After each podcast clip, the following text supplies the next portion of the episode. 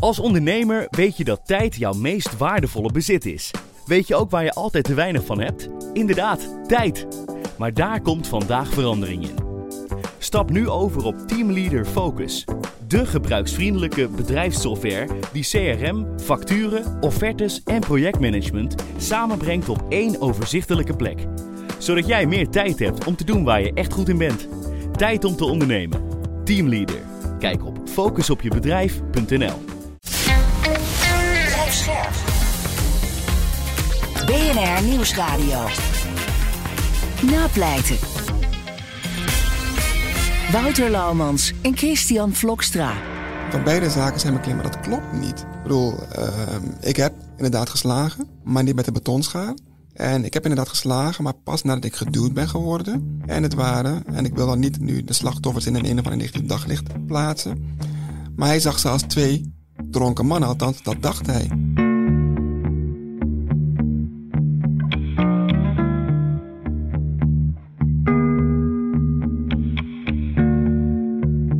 Hallo en welkom bij Napleiten, de podcast waarin we met advocaten en officieren van justitie praten over strafzaken die hen altijd zullen bijblijven. Mijn naam is Wouter Laumans en naast me zit strafpleiter Christian Vlokstra. Welkom Chris. Dankjewel Wouter. Even de huisregels als gebruikelijk. In deze podcast praten we over definitief afgedane zaken en vanwege de journalistieke zuiverheid behandelen we ook geen zaken waar jij, Christian Vlokstra, als advocaat ook maar enigerlei betrokkenheid bij hebt. Uh, Chris, een vraag aan jou. Um, heb je wel eens meegemaakt om als advocaat in een soort gigantische mediastorm te zitten? Ja, ja maar dat, dat was ik zelf middelpunt van die mediastorm. Althans, maar mijn hoe kantoor. is dat? Dat is verschrikkelijk. Ja, dat is uh, of verschrikkelijk. Ik heb natuurlijk, uh, we hebben natuurlijk met het kantoor en mijzelf ook, of uh, in het zogenaamde 26 Kober PV, kwamen we in de, in de zomer, augustus 2020 is het alweer, in een mediastorm terecht. 26 Koper PV moet je misschien even uit. Ja, 26 Koper PV was een proces verbaal, werd, werd gevoegd in de zaak Marengo, waarin wij optreden als kantoor en ik zelf ook. Uh, en in dat proces verbaal uh, werd ons eigenlijk min of meer verweten dat wij uh, informatie hadden doorgespeeld tegen de regels in aan de organisatie van, van de hoofdverdachte Ridwan Taghi. Nou, dat werd een heel gedoe. En het lastige daarvan is, is dat je zelf, als het een storm wordt, dat je geen controle meer hebt over wat er verschijnt. En als het dan over jezelf gaat, dan ehm, ja, dat is uitermate lastig. Ik heb, natuurlijk, ik heb in zaken natuurlijk wel te maken met media-aandacht, maar ik heb nooit echt een zaak gehad die uh, wel leek geleid te worden door de media-aandacht. Dat, dat heb ik nooit gehad. Dat is wel zo bij uh, de zaak die we vandaag gaan bespreken. Want die speelt zich af in uh, Arnhem. Na een avond stappen lopen twee homoseksuele mannen hand in hand naar huis. en als ze bij de Nelson Mandela-brug aankomen, treffen ze een groep jongens. Vanuit de groep wordt een opmerking gemaakt. En ver, vervolgens wordt er over en weer wat gescholden. daarop loopt het, het homostel verder. Een van de jongens lijkt opnieuw de confrontatie te zoeken. Vervolgens duwt een van de homomannen hem weg. En er ontstaat een vechtpartij. Uh, een aantal jongens slaan en trappen op de mannen in. Een van de slachtoffers verliest vier of vijf tanden. Uh, en dezelfde nacht nog worden, wordt een, worden twee verdachten aangehouden. En later die dag volgden volgens mij nog vier aanhoudingen. Um, die dag daarna schrijft een van de twee slachtoffers zijn frustratie van zich af op Facebook. Daarin schrijft hij eh, dat, de, hoe heet het, dat de, de aanval dat hij te maken zou hebben gehad met homohaat. Dat bericht dat wordt opgepakt en dat wordt massaal gedeeld. Uh, en wat ontstaat is eigenlijk een mediastorm die, nou, zijn weergaan niet kent, wil ik wel zeggen, maar niet zeggen, maar uh, vrij uitzonderlijk is. Bij ons gast vandaag is advocaat Gerald Roethoff. Welkom. Jij zit eigenlijk al heel lang in het vak. Ik, ik heb even voor, voorafgaand aan deze podcast natuurlijk je doopsel een beetje gelicht. Jouw vader was al advocaat, toch? Hoe, ben je, hoe ging dat? Komt, is het dat de reden dat jij ook in het vak bent gerold? Of hoe, hoe, hoe zit dat? Weet ik niet. Oprecht, ik weet het niet. Wat ik wel weet dat ik het interessant vond om te zien wat mijn vader deed. Vond ik interessant. En eigenlijk al vanaf de lagere school had ik heel sterk mijn eigen mening. En als ik iets niet vond kloppen, dan zei ik dat. Tot frustratie soms van de leraressen. Middelbare school werd het erger. En eh, ja, misschien dat ik, eh, wat zou ik zeggen, soms iets te bij de hand was. En wat ik achteraf van mijn vrienden begreep, ik zag het eigenlijk niet, is dat ik verbaal eigenlijk sterker was dan best wel veel van de docenten. Dus ze raakten zwaar gefrustreerd als ze met mij in discussie moesten. En toen werd gezegd, jij moet advocaat worden. En dat vond ik wel iets. en uiteindelijk is het eh, inderdaad zo gelopen. Klopt. Was jouw vader ook strafrechtadvocaat? Ehm, in die tijd niet. Hij is in de jaren zeventig begonnen. En toen was er nog eh, ja, eh, een goede praktijk om eigenlijk een, een alleskunner te zijn. ja, En op alle rechtsgebieden iets te weten. ja. Toen ik als advocaat begon, dat was voor ik begon, zei ik, nou, ik word alleen advocaat als ik enkel strafzaken kan doen. Vader vond van nee, dat kan niet. Ik zei, nou, ik ga laten zien dat het wel kan. En we doen het, heel leuk. Want jou, jij bent bij het kantoor van je vader in Arnhem gaan werken, toch? Daar ben ik inderdaad begonnen. Klopt. En hoe, hoe ging dat vader en zoon? Wist je het ook altijd beter dan je vader? Of, eh? Eh, ja, het zit in het beestje, het zit in de aard van het beestje. dus ik wist het altijd beter. En na vier jaar ging het eigenlijk niet, niet meer zo goed. Want ik wist het zo goed, althans, vond ik, dat we botsten. En ik ben toen van mezelf begonnen, van mijn vader heel erg. Maar daarna zijn we de beste vrienden ooit geworden. Dus het contact is er zoveel beter door geworden. En achteraf eh, vind ik het ook hartstikke goed en fijn dat ik het gedaan heb. Ja. Klopt. En toen ben je ook naar Amsterdam vertrokken vanuit Arnhem. Ja, zeker. En Ik toen ben je op, de, op je eigen kantoor hier gestart. nou, ik, eh, ik ben begonnen in de Bijl, maar ik dacht van, nou weet je wat, ik ga naar de bron. ja. mag ik niet zeggen, nu, nu eh, zet ik de hele buurt in een kwaad daglicht. Maar laat me het anders zeggen, ik ga naar de bron van zaken die in ieder geval naar mij toe zullen komen. Van personen Ja. die zich bij mij prettig zullen voelen. ja. Daar begonnen. En wat ik op een gegeven moment opmerkte, is als ik dan een interessante zaak had als beginnend advocaat. Dan dacht ik, kijk het maar, waar zit die advocaat? Zit hij in de Bijlmer? Zou dat wel niet goed zijn? En eh, ik heb gedacht, ik ga niet het gevecht voeren. Ik ga naar een andere plek die mij wel goed vindt. En ik zit dus nu in het chique Amsterdam-Zuid. ja, centuurbaan. Juist. Al heel lang, toch? Klopt, eh, bijna twintig jaar inmiddels. Ja, dat is nu chic, hè? Ik bedoel, ik eh, heb in deze buurt op school gezeten. En, eh, Alsjeblieft, nu verraad je me. Ik moet Oké. het een beetje mooier maken als. Hè? Maar goed, jouw vader is natuurlijk niet de enige advocaat. Want je hebt ook je hebt nog meer familieleden die ook allemaal in de advocatuur Ja, klopt. Een zusje van mij, Ja. eh, Machteld. En een eh, neefje inderdaad. Dus eh, gezellig. Ja, het is echt een dynastie eigenlijk. Ja, daar zijn er maar weinig van in, eh, in Nederland. Een advocatendynastie. Ik, ik, ik, ik- Nou, je hebt, eens- je hebt, je hebt, we hebben Veerle Hammerstein natuurlijk hier gehad. Ja. Hè? Die kwam natuurlijk uit de rechtersfamilie. Nou, je hebt Benedict Fiek hè, van mijn kantoor. Die komt ook echt uit de juristische Ja, en en, je hebt, en je hebt Roethoff. Ja, en Moskovits, dat was Ja, en natuurlijk bekendste. natuurlijk. Ja, ja. Waar jij ook, eh, eh, of Mhm. waar jij vooral bekend om staat, eh, is dat je zaken doet die nogal wat ophef kunnen veroorzaken. In 2010 stond je de zogenaamde bijenkorfmoeder bij, die haar baby van de bovenverdieping in de Amsterdamse bijenkorf naar beneden heeft gegooid. In 2016 eh, was je betrokken bij de zaak van de vermeende coke-killer. Dat was een dealer die in Amsterdam dodelijke witte heroïne verkocht. Eh, de nabestaande van eh, Mitch Henriques, die eh, is omgekomen in Den Haag door die, nadat hij door de politie heel hardhandig werd gearresteerd. Klopt. Maar de bekendste is natuurlijk, de- jouw bekendste cliënt eh, is inmiddels Jos B. En dat is eh, de moordenaar eh van Alsjeblieft. Nick- Hey, hey, hey, hey, hey. De. Hey, hey, hey, hey. De, zaak loopt, de, zaak loopt We gaan- we even opnieuw doen. verdachte van de moord op dat is een doodslag, hè? Maar goed, oké. Ja. Wat ik me nou afvroeg is, heb je nou een voorkeur voor dat soort zaken of kiezen ze jou? Ehm, uiteindelijk is het zo dat cliënten jou kiezen. Ja. Dat moet echt heel duidelijk zijn. Eh, je hebt af en toe eh, journalisten, en dan heb ik het niet over eh, de vaste rechtbankverslaggevers, maar meer de eigenlijk niveau roddeljournalistiek. Die zeggen van ja, ze doen het alleen maar voor de publiciteit. Maar ik bedoel, die cliënten komen naar jou toe, hè? Jij gaat niet eh, in de gevangenis langs en zegt van, eh, wil je mijn cliënt worden? Ze komen naar jou toe en inderdaad, soms eh, zeg je nee tegen de meest uh, spraakmakende zaken ook gewoon nee zeggen. Doe je wel eens. Maar als je iets in een zaak ziet en je hebt de ruimte de agenda. Interessant, dan doen we het. Graag Ja, zelfs. ja, goed. En daarnaast, kijk, we zien Gerald natuurlijk ook geregeld, we zien, hè, Gerald geregeld optreden in, in bekende zaken. Mhm. Maar we zien Gerald ook heel vaak niet optreden in tal van andere zaken Klopt. waarin hij ook optreedt. Nee, dus het is maar, het is maar een, een fractie natuurlijk van jouw praktijk, die, Klopt. die zaken. Klopt echt. Ehm, de zaak die we dus vandaag gaan behandelen, hè, die van de eh, twee homoseksuele mannen in Arnhem, die past ook eh, eigenlijk wel in het rijtje van een hele opzienbarende zaak. Hoe, hoe kwam die zaak tot jou? Hoe kwam die zaak bij jou terecht? Nee, goed, je gaf het aan. Hè? Eh, begon in Arnhem. En eh, mijn vader werkt nog daar. En ook mijn zus.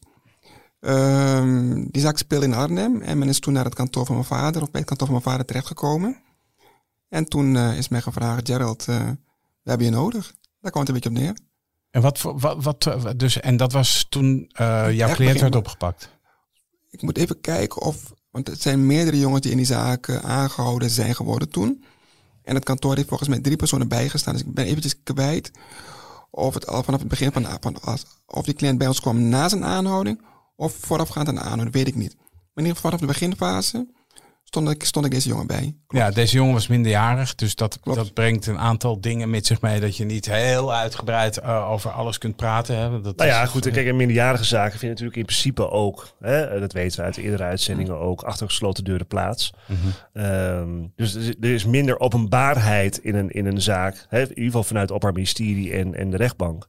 Ehm, eh, in een zaak waar een minderjarig verdachte is, want die zaak die vindt in principe achter gesloten deuren plaats. Ja, Je zou je denken, hè, minder openbaarheid. Maar deze zaak was wat dat betreft wel een uitzondering. Ja. En eigenlijk ehm, had je dus een, nou ik mag hem een slachtoffer noemen, want dat was hij. jouw nee, cliënt. Nee, nee, nee, nee. De, de meneer die wie zijn, eh, zijn gebit, zijn bovengebit eigenlijk verloor. Ja, Dus het was een slachtoffer en hij eh, zocht de media op. ja. Eh, dat speelde, dat is één. Tweede, politie deed ook een duit uit het zakje. Vrij vroeg uitgebreid in de pers eh, over de zaak gesproken. Bericht gedaan, eenzijdig belicht. Dus ondanks het feit dat het ging om een minderjarige, was wel heel veel informatie buiten op straat als het ware. Toen ik als advocaat begon met eh, ja, het bijstaan van deze jongeman. Ja, want het land stond op zijn kop. Dat, wat ik me echt nog heel goed eh, kan herinneren, is dat ehm, mensen zich na die, na die eerste, die eerste berichtgeving, die twee slachtoffers hadden ook een interview gegeven op tv, dat mensen zich allemaal hand in hand op social media lieten eh, fotograferen. En Klopt. dat zelfs eh, Alexander Pechtold van D66 Klopt. eh, en Wouter Koolmees ook Klopt.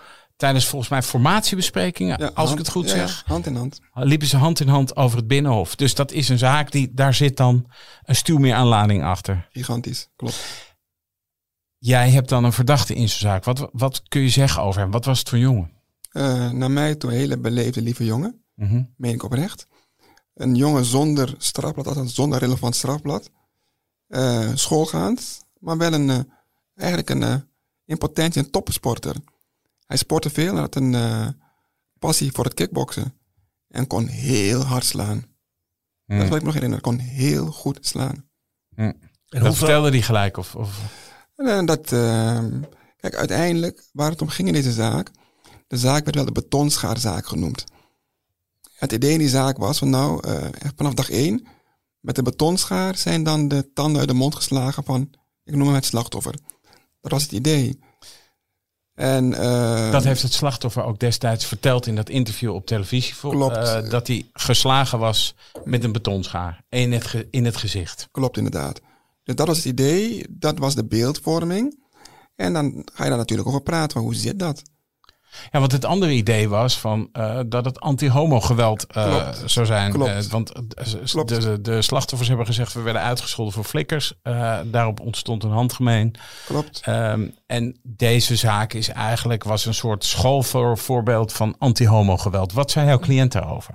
Inderdaad, want dat is inderdaad waardoor de zaak extra aandacht kreeg. Vermeend homohaat en dan een mishandeling met een betonschaar. Dat waren de twee elementen. En van beide zaken zijn we claim, maar dat klopt niet. Ik bedoel, ehm, ik heb inderdaad geslagen, maar niet met een betonschaar. En ik heb inderdaad geslagen, maar pas nadat ik geduwd ben geworden. En het waren, en ik wil dan niet nu de slachtoffers in een een of ander negatief daglicht plaatsen. Maar hij zag ze als twee dronken mannen, althans dat dacht hij. Dat ging je controleren, want het was inderdaad een eenvoudige woordenwisseling. Zijn vrienden wilden iets verder gaan, nog lelijkere dingen zeggen. Hij zegt, ik heb je uit mijn vrienden gestopt. Ik zei, die mannen zijn dronken, volgens mij, ik ga even kijken. En daarom ging je even naar ze kijken. En toen werd je geduwd. En toen is de vlam in de pan geslagen. Dit soort zaken lijken mij, lijken mij ingewikkeld, ook voor een cliënt, eh, Chris. Als er, als er zo'n stuw meer aan emoties speelt. Eh, Ja, hoe leg je dat? Hoe leg, nou, ik vraag het aan Joe. Hoe, hoe leg je dat uit aan, aan zo'n jongen, die, eh, aan zo'n cliënt? Van, die, ziet, die kijkt ook op internet. Die, had hij iets meegekregen van die mediastore? Zeker. Ik bedoel, eh, iedereen in Nederland kreeg het mee, hè. Was niet te missen, dus hij heeft het zeker meegekregen. En hij had heel veel moeite met het gegeven, één, homohaat. Hij zei, ja, ik heb zelf in mijn, homo, in, sorry, in mijn, in mijn familie heel dichtbij heb ik eh, inderdaad, ja, ik heb altijd problemen met het woord homo, dat ook als scheldwoord in deze zaak gebruikt zou zijn. Heb ik eh, personen van dezelfde geslacht die op elkaar vallen. Mhm. Eh, dat is één. Dus homohaat niet aan de orde in mijn familie. En het tweede punt is die betonschaar. Dat je ook moeite mee. Dat is flauwekul onzin. Want ze ontkenden dat er een betonschaar was aanvankelijk, toch? Ehm, in ieder geval is ontkend dat het gebruikt is. Dat is wat ik als advocaat naar voren wil brengen. Dat het Hier worden, hier worden woorden gewegen. Maar wat, wat, eventjes even los even van, van jouw cliënt ook. Maar er waren meer verdachten aangehouden. Klopt. Eh, er zijn natuurlijk verklaringen afgelegd, aangiftes gedaan. Er zijn verklaringen door de verdachte afgelegd. En wat was nou naar jouw indruk, even los van wat jouw cliënt tegen Precies. jou verteld heeft. eh, nou, jouw indruk van het, van het dossier, van hey, wat, wat ligt hier nou eigenlijk? Kijk, eigenlijk dacht ik, dit is gewoon een, een, een zaak van uitgangsgeweld. Ja, En die enorme lading die die zaak kreeg, had echt te maken met de manier waarop dan de slachtoffers de zaak gepresenteerd hadden in de media. En eigenlijk zie ik dan tot op dit moment dat eh, die beeld die gecreëerd is, nog steeds bestaat. Want toen Wouter vandaag begon, had ik het over hand in hand lopen. Het is maar de vraag of die twee mannen hand in hand liepen op het moment dat het een en ander begon. Is echt de vraag oprecht. Niet als advocaat zeg maar ik zeg het echt gewoon oprecht. Als ik van afstand naar de zaak kijk, is het echt de vraag of ze het hand in hand liepen. Dat hebben ze gezegd in het interview, dat ze hand in hand... Klopt. Ja, ja, ja, goed, het speelt natuurlijk in de tijd en het speelt natuurlijk nog steeds. Hè. Er is natuurlijk, zeker ook in Amsterdam, hè, hier waar wij de, de podcast opnemen, zijn er natuurlijk heel veel homoseksuele mannen. eh, of, of, bi- of lesbische vrouwen, of wat voor, een, hè, wat voor een seksuele voorkeur ook, die lastig gevallen worden op Weet straat.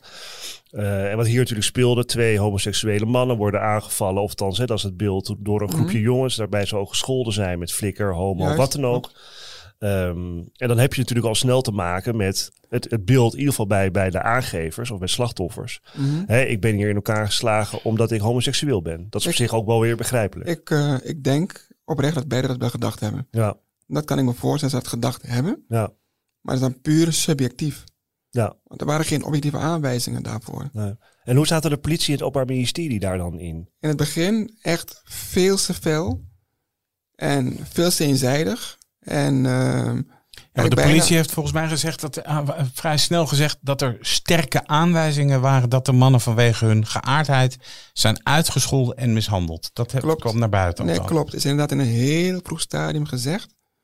Zonder dat er uitgebreide verhoren van de jongens geweest waren. Dus veel te eenzijdig de aangifte gevolgd. Ehm enige goede wat ik dan wel vind aan deze zaak is dat achteraf de politie het wel gecorrigeerd heeft. Maanden later dan wel. Dat ze inderdaad te snel die conclusie getrokken hebben. En dat is iets wat je in weinig zaken terugziet. Dat de politie zegt, dit hebben we te snel gezegd. Een week later, hè, na het incident, demonstreerden eh, in Arnhem 2000 mensen tegen homogeweld. Eh, daar was ook weer Alexander Pechtold eh, aanwezig. In hoeverre beïnvloedde die maatschappelijke verontwaardiging de strafzaak, naar jouw mening? Ik moet zeggen, ehm, echt hulde aan de rechters in deze zaak. Die hebben echt de rug recht, de rug recht gehouden. En hebben zich in ieder geval niet zichtbaar laten beïnvloeden. Integendeel. Kritisch gekeken naar het dossier. Kritisch gekeken naar de feiten. En ehm, al vrij snel werden de jongens, waar ook minderjarigen, hè, op vrije voeten gesteld. Dat als eerste. En eh, bij de inhoudelijke behandeling ehm, ook gewoon kritisch gekeken naar het dossier. En gezegd, nou goed, ik zeg het even uit mijn hoofd hoor. Er is kennelijk wel op een moment iets gezegd van flikker. Ja, als ik tegen jou zeg kale, ben ik dan een hater van kale personen? En tegen de luisteraars die niet weten, zijn hier twee kale mannen tegenover mij. Er zitten hier volgens mij drie kale mannen aan tafel.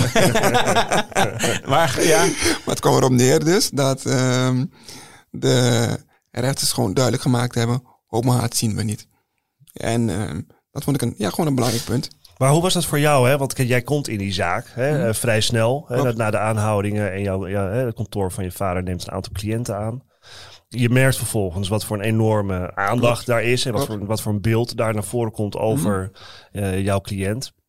Ehm, je hoort natuurlijk van jouw cliënt hoe het volgens hem zit. Klopt. Je hebt een beetje inzicht in het dossier van hè, wat het algemene beeld is.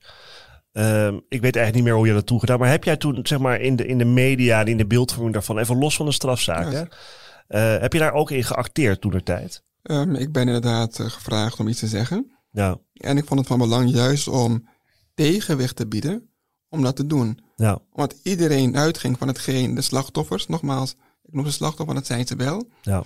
Iedereen ging uit van hetgeen hun naar voren brachten. En eh, soms is het dan extreem belangrijk om dan niet gewoon een andere kant van het verhaal te laten horen. Heb ik gedaan, is me niet een dank afgenomen. Nee, Nee, daar maak je je niet eh, populair mee. Wat waren de reacties die je kreeg? Nou, gelukkig, ik zit niet op Twitter, maar ik krijg soms wel van die eh, dingetjes doorgestuurd. Maar eh, kijk, het probleem is, leuke dingen onthoud ik. Dus als ik eh, complimentjes krijg, die onthoud ik. en als mensen lelijk praten, dat gaat ergens in een prullenbak bij mij en fjups, vergeet ik. Maar je bent, Maar toen, ook, je wel- bent toen op tv gekomen waar heel veel reacties op kwamen. Gigantisch. Ja. De een nog negatiever dan de ander. Maar nogmaals, als je me vraagt wat is precies gezegd, ik weet het niet meer. Gelukkig Nee. maar. Maar inmiddels heb je wat dat betreft een eh, dikke huid, lijkt me. Want Klopt. dat, dat zal bij de zaken die ik net eh, noemde. eh, Nee, maar in Jos B heb je dat natuurlijk ook gehad. Dat je, dat je heel veel reactie krijgt eigenlijk op jouw optreden eh, in de media in zo'n zaak. Klopt, Ja. klopt. Maar goed, kijk, voor mezelf gaat het hierom. Als ik voor mezelf het gevoel heb dat ik het goed gedaan heb. Ja. Ik heb van mijn kant een eigen achterban die heel kritisch op me is. Als zij zeggen, nou, goed gedaan.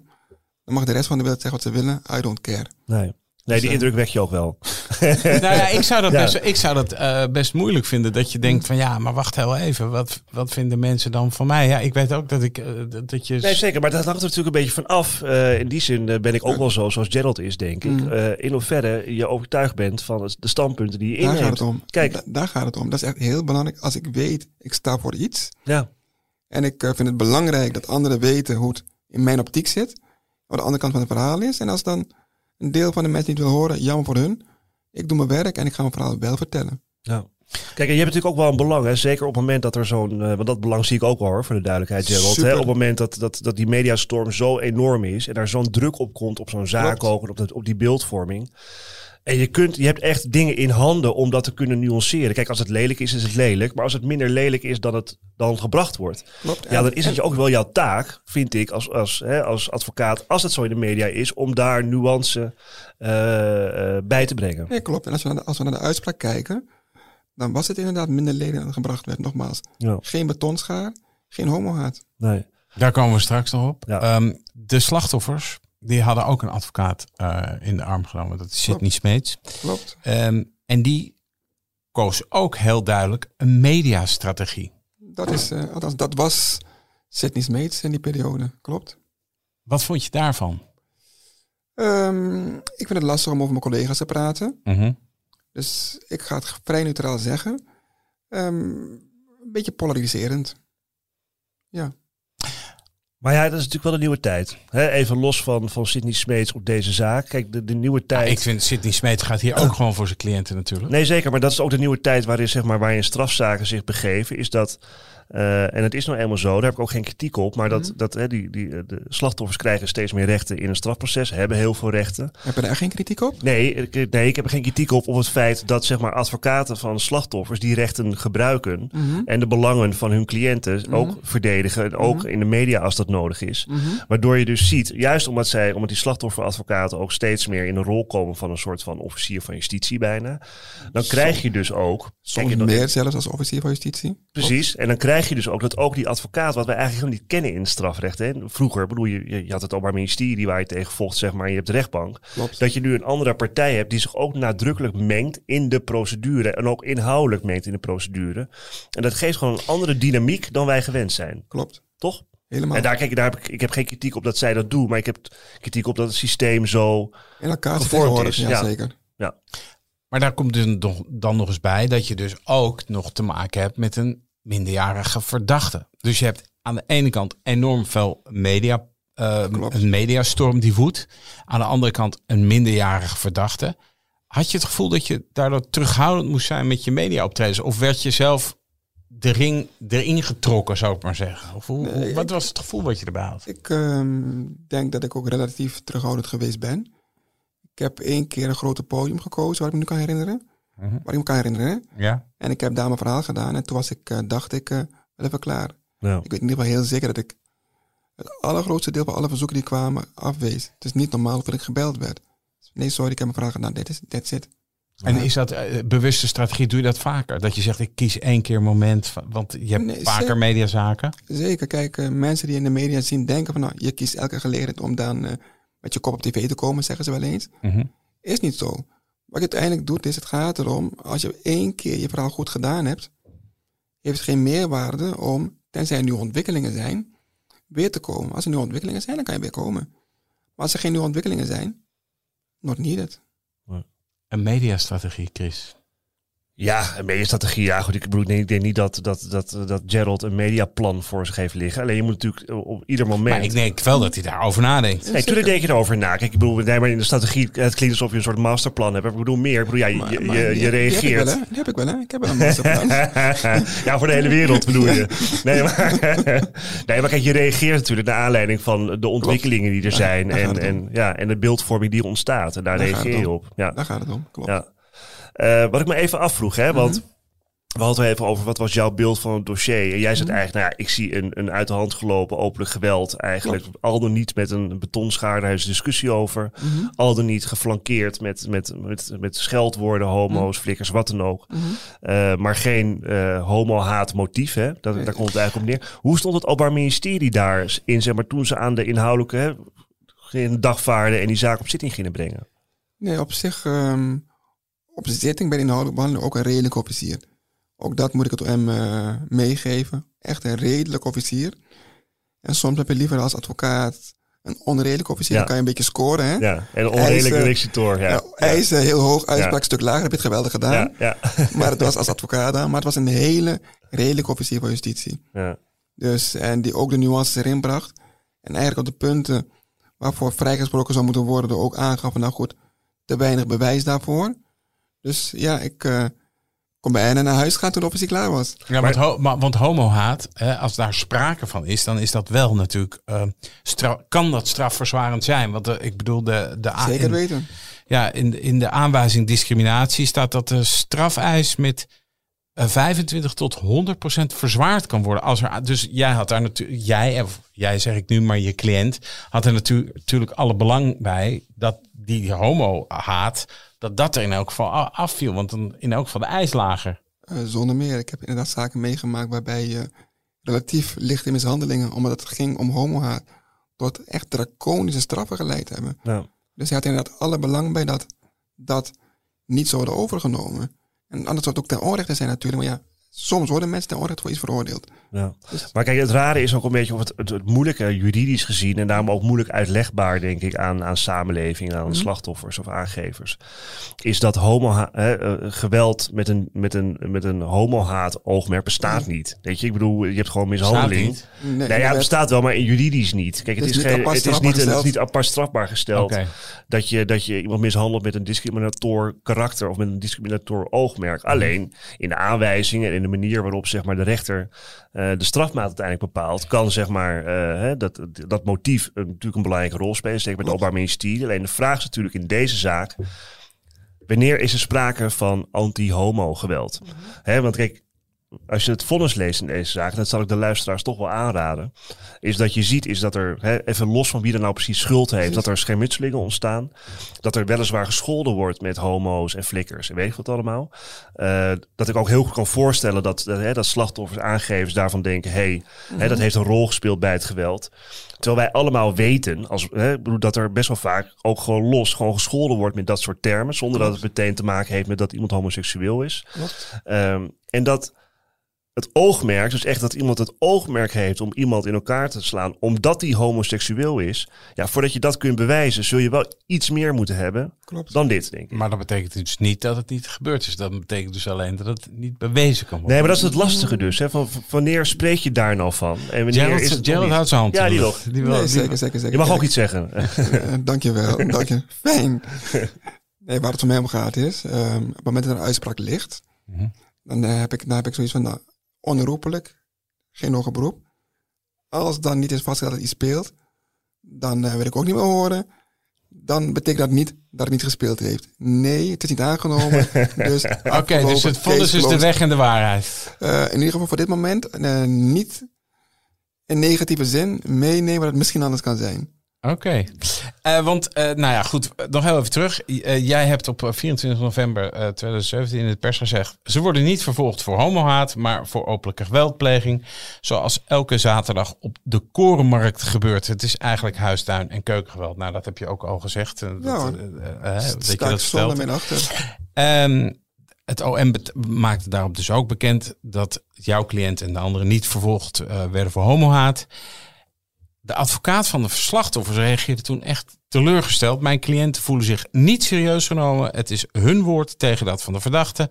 En die zijn eerder niet betrouwbaar gebleken. Ze hebben hun verklaring een aantal keer aangepast en hebben aantoonbaar gelogen. En daarmee doelde hij op het tweede deel, de betonschaar.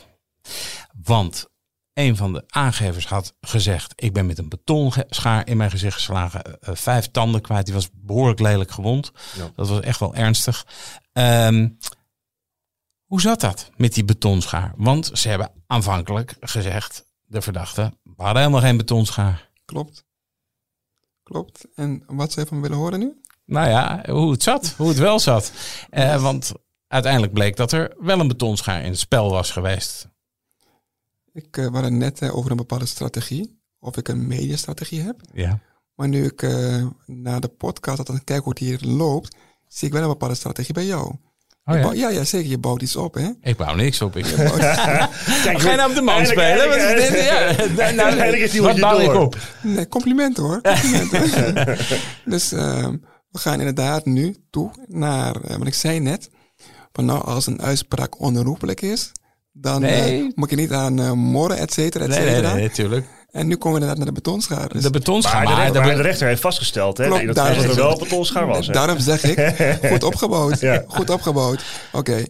uh, inderdaad, er is een betonschaar geweest. En dat hebben de jongens aanvankelijk niet gezegd. Klopt. Ja. Was er met die betonschaar geslagen? Want nee. de verwondingen leed, le, leken daar wel op te duiden. Die man, vijf tanden uit je mond, dan heb je een enorme klap in je gezicht gehad. Met een voorwerp misschien. Um, ik ga het iets anders zeggen. Ik wil niet zeggen dat de verwondingen erop uh, duiden dat er met de betonschaar geslagen was.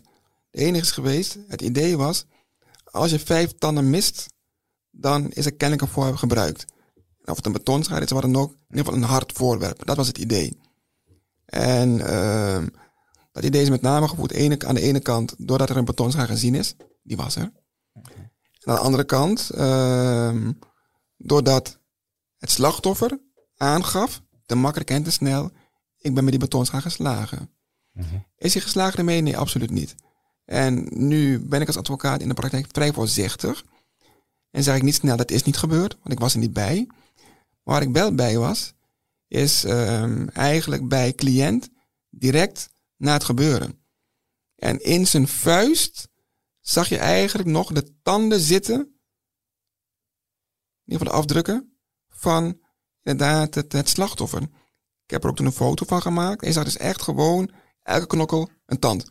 Zo. Dat is één. Uh, dus voor mij was het heel aannemelijk dat hij wel met die rechtervuist geslagen had. Maar er was meer. Jongen, hij was dus een uh, kickboxer, echt talentvol. Die kon ondanks zijn gewicht, vrij slank jongetje, zo extreem hard slaan, dat het voor mij heel aannemelijk was. Dat ik er zonder meer van uitging dat hij inderdaad met zijn vuist geslagen had. Klopt. En hoe ga je dat aan de rechtbank overbrengen? Hoe heb je dat gedaan? Ja, dat was heel lastig. Uh, omdat er een deskundige was van het NFI die het waarschijnlijker vond dat er een betonschaar gebruikt was, dat was een hard voorwerp, dan een vuist. Super lastig. En ik heb ook in die zaak dus echt gezien hoe voorzichtig we moeten zijn in Nederland met het uitgaan van hetgene de deskundige zegt. Maar die had het echt oprecht volstrekt aan het verkeerde eind. Maar ja, dat gaat om waarschijnlijkheidsscenario's. Klopt. Ja. Maar ik bedoel, ja, nee, maar dat is, dat is een probleem. Ja, Chris, je zegt het. Waarschijnlijkheidsscenario. Nou ja, goed, ik ben, voor de duidelijkheid, Gerald, ik ben het mm. volledig met je eens. Hè, maar je ziet heel vaak, in, uh, steeds vaker de afgelopen jaren in strafzaken, uh, dat bij bepaalde bevindingen, hè, dus bijvoorbeeld het letsel hè, bij, bij een slachtoffer, uh, en dan gaat, dan gaat er een deskundige die gaat afwegen welk scenario waarschijnlijker is. Het scenario waarbij het letsel is ontstaan door bijvoorbeeld een betonschaar of door een vuistslag. Ja, dan zegt nou ja gelet op het letsel, die, het wordt allemaal goed onderbouwd hoor. Maar is, is, de, is het waarschijnlijker dat, uh, dat, het, hè, dat de betonschaar het letsel heeft veroorzaakt? Alleen het probleem is en dat is natuurlijk ook het grootste bezwaar, dat we in het strafrecht en in, in het vaststellen van de feiten niet bezig zijn met waarschijnlijkheidsscenario's. He, althans niet op deze manier. Tuurlijk zit er altijd een maat van waarschijnlijkheid in. Um, maar je moet gewoon bewijs hebben. Dus je moet kunnen bewijzen dat het letsel is ontstaan door een betonschaar, door een aangifte, door beelden, door misschien wel forensisch onderzoek aan de mond, waardoor je iets kan zien van hoe dat letsel daar is ontstaan, hè, door, de, door de verwondingen. Maar als je achteraf op basis van scenario's een beetje gaat afwegen wat het meest waarschijnlijke is, en zeker als dat dichter bij elkaar komt te liggen, het is iets meer waarschijnlijker of veel waarschijnlijker. Ja, we weten allemaal, uh, Wouter, het onwaarschijnlijke kan gebeuren. Klopt. Hè? Uh, ik bedoel, ja, heel lullig gezegd, het je kunt tegen een paaltje aanfietsen en, en, en bijna dood zijn. Om het zo te zeggen. Nee, maar zo bedoel ik het niet. Maar uh, juist uh, wat het leven ons leert, altijd, is dat juist de onwaarschijnlijke dingen tot, uh, tot gekke gevolgen leiden. Dus daar moet je rekening mee houden als rechter. Daarom moeten we niet te veel in waarschijnlijkheidsscenario's praten. Klopt. En Wat heb jij daar tegenover gezet tegen Nou, ik heb contact met een, voor mij is dat de beste kickboxer uit Nederland ooit, Tyron Spong. En die was Bekende kickboxer. Ja, doet het hartstikke goed. Ze moeten hem een keertje tegenover Rico Verhoeven zetten en hebben pas een wedstrijd. ja. dus, uh, maar ik heb dus contact met hem, was toevallig in Nederland. En ik heb hem dan even laten sparren met die jongen. Gewoon puur om te kijken. Maar dit is een, een voor de mensen die niet zoveel van, uh, van uh, kickboksen afweten. Dit is een, een, een legende. Tyron Spong is een prof kickbokser met heel wereldklasse, toch? Ja, echt wereldklasse. Klopt. Dus jouw cliënt ging tegen Tyron Spong sparren in het kader van zijn strafzaak. Klopt, eventjes. En dan gewoon even dat Spong dan uh, zijn uh, stootkracht even kon voelen, ervaren, et cetera. En uh, gewoon lichtjes sparren hoor. Maar wel gewoon bam vol meppen. En, lichtjes sparren. Ja. Lichtjes sparren voor hem, voor, voor Tyron. En dat heb je ook ingebracht in de strafzaak? Zonder meer. Ik heb Spong dan een... Tijdens Spong een rapportje laten schrijven. Ja, als getuigendeskundige. Als getuigendeskundige. Dat is, dat is pas een echte deskundige. Ja, nee, ik vind, nee, het, heel, ik vind het heel creatief. Ja. Dus, want ja, hij weet wanneer iemand knockout power heeft of niet. Ja. En uh, Spong, Tyron Spong, onder de indruk van de slagkracht van de jongen. En je weet nooit hoe een koe een haas vangt. Nee. Maar het is wel zo dat uiteindelijk de rechtbank het rapport van die deskundige, niet mijn deskundige, van het NFI, uh, niet gebruikt heeft en gepasseerd heeft. Terecht ook, want het klopte gewoon niet. Nee, nee. Vond je het jammer dat die zitting, want deze zitting vond achter gesloten deuren plaats, hè? Vond je het jammer dat dat uh, gebeurde? Was het in het cliënt Kijk, er zijn twee kanten van het verhaal. Um, wat cliënten fijn vonden, was dat zij in ieder geval niet getekend konden worden. Mm -hmm. En niet getekend in de krant terecht zouden komen. Door de rechtbanktekenaars. Precies, want je weet, kijk, vroeger had je tekenaars. Uh, je hebt de tekening nu, je zet de cliënt ernaast en uh, je denkt dat het iemand anders is. Maar de tekenaars van nu zijn zo verschrikkelijk goed. Petra Urban ja, is uh, super, precies. Is hier al vaker voorbij gekomen. Super, ja. super.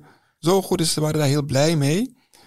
Dat dus in ieder geval dat deel niet voor het publiek bekend werd. Hun uiterlijk, dat is één. Hun naam ook niet. Hun naam ook niet. Wat ze, althans wat mijn cliënt wel jammer vond, is dat toch um, ja, het verhaal zelf, wat er gebeurd is, niet door de buitenwereld gehoord kon worden. En wat bedoel ik met de buitenwereld? We hebben van uh, ja, we hebben de Twitter-kampioen, nog een journaliste, Saskia Belleman, die zo gigantisch goed schrijft dat het bijna lijkt als je Twitter-verslagen volgt, dat je erbij bent. Ja. Dus, en dat werd dan jammer gevonden. Van, nou, jammer dan dat toch niet nu mijn stem gehoord wordt. En dat toch nog een beetje uh, het beeld zou kunnen blijven hangen van inderdaad die homo-hatende jonge mannen die een betonschaar gebruikten om iemand de tanden uit de mond te slaan. Wie wel bij de zitting aanwezig mochten zijn, dat waren de slachtoffers. Klopt. En zij waren heel erg aangeslagen door, uh, door hetgeen wat ze daar hoorden. Ik las een, een verslag op uh, van Omroep Gelderland. Dat uh, ja, de jongens liegen echt heel veel, vertelde een van de slachtoffers uh, aan een journalist die daar kennelijk in de buurt was.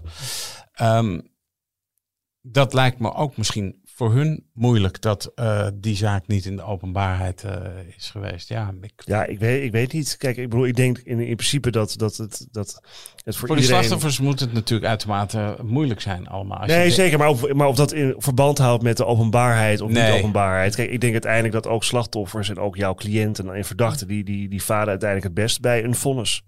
Eh, dat althans, als het volgens in jouw voordeel is, laat ik het zo zeggen. Mm, Met je eens. En eh, wat er op een zitting gebeurt, ja, kijk, dat is natuurlijk voor de, voor de maatschappij interessant. En, dat, eh, en je kunt als advocaat ook wel daar een beeld hè, nuanceren. Maar goed, dat kan Gerald ook wel buiten een zitting om. Eh, daar is hij. eh, Thank you. ja, nou ja, goed, je hebt een beetje weinig ervaring, Gerald, maar hè, je komt er wel. Ben, ben je daarna nog ergens gaan zitten trouwens, na het vonnis? Ehm, kan ik me niet herinneren, dus ik denk het niet. Nee. Want Nee. het was uiteindelijk is het volgens mij neergekomen op eh, een werkstraf, toch? Voor jouw cliënt. Klopt, 180 uur. Nee, de eis was 180. En ik gaf het in, nou, maakt niet uit. Ik gaf het eens aan een vrij genuanceerde officier van justitie. En de uitspraak was 20 uur minder, geloof ik, 160 uur taakstraf. Ja. Klopt. En met, met expliciete overwegingen over de, eh, de betonschaar. Klopt, belangrijk. eh, en over het motief Homohaat. van homohaat. Klopt. Ja. Dus uiteindelijk, waar de zaak begon met homohaat die betonschaar gebruiken, werd het een ja, ordinaire ruzie. Op straat naar uitgaan. Zo Ja. zie ik het. En hoe kijk je nou op deze zaak terug? En wat me verbaasd heeft, is toen eigenlijk het gigantisch grote bereik van social media. Dit is een van de eerste zaken geweest waarbij ehm, gewoon uitlatingen gedaan door een slachtoffer. Nogmaals, dat is die jongen wel. Op social media zo gigantisch groot werd opgepakt. Dat is de eerste zaak die ik ken waarbij gewoon puur er iets op Facebook te posten en zo'n enorme mediastorm losbarstte. Dus eigenlijk toen zijn mijn ogen een beetje geopend hoe machtig eh, wat voor machtig medium het social media gebeuren geworden was. Ja. Je, toen, ze- je, bent, je zit zelf, je zei in het begin van de show, je zit zelf niet op social media. Nee, joh, ik heb geen zin. Kijk, waar het om gaat is, als je erop gaat zitten, zit jij erop, ik geloof ik wel, hè? Ja, ja, ja. Nee, maar niet, eh, niet eh, op alles hoor, alleen op Twitter eigenlijk. juist. Fanatiek op Twitter. Oké, maar als ik kijk naar Soms. al die, al die troep die er met name verspreid wordt, althans die ik dan zie, ik heb daar geen zin in. En als ik nu had, ik bedoel, ik heb WhatsApp. Geweldig, hè? Dat is mijn social media. Als ik nu kijk naar de berichten die ik via WhatsApp binnenkrijg, en dan kan ik eens reageren, ik heb het te druk. Laat staan als ik ga twitteren en facebooken, et cetera. Ik bedoel, eh, ik heb er geen tijd voor. Maar het is wel fascinerend inderdaad. Kijk, het is een beetje de, de, de, de overspannen maatschappij, mediamaatschappij waar we in leven, waarin een, een verhaal, eh, eh, een kiem, die kan via sociale media echt uitgroeien tot een enorme eh, boom, om het zo maar te zeggen, met allerlei zijpaden. En, Klopt, en, maar een hele en kromme boom. Een hele kromme Ja, ja, dat is het punt. Want kijk, het vindt dan plaats op sociale media, terwijl alles nog moet plaatsvinden, zeg maar, in de, in de rechtszaal. Kijk, en ik snap heel goed hoor, dat Gerald er niet op zit en ik zou het beter ook niet kunnen doen. Ik probeer het ook wel steeds meer te minderen. Ehm, alleen tegelijkertijd moet je wel erkennen dat het een factor van belang is geworden in, hè, in, de, in het verdedigen van de belangen van je cliënt. Ik zie het. Ja. Nee, oprecht, ik zie het. Ja, klopt. Gerald Roethoff, enorm bedankt eh, voor je verhaal. Is dit alles? Dit, je wil er nog veel meer over vertellen. Nee. Het is leuk om hier te zijn. Gezellig. dit was napleiten. De uitspraak in deze zaak kunt u nalezen op rechtspraak.nl. En zoals Chris Vlokstra zei, het is aan te raden om dat te doen. Mijn naam is Wouter Laumans en naast me zit co-host advocaat Christian Vlokstra. Deze podcast is te beluisteren op Apple Podcasts en Spotify. Vergeet u vooral niet te abonneren, dan bent u op de hoogte als er weer een nieuwe aflevering online staat. Verder zijn we te volgen op de socials, Twitter en Instagram. Dank voor het luisteren en graag tot de volgende keer.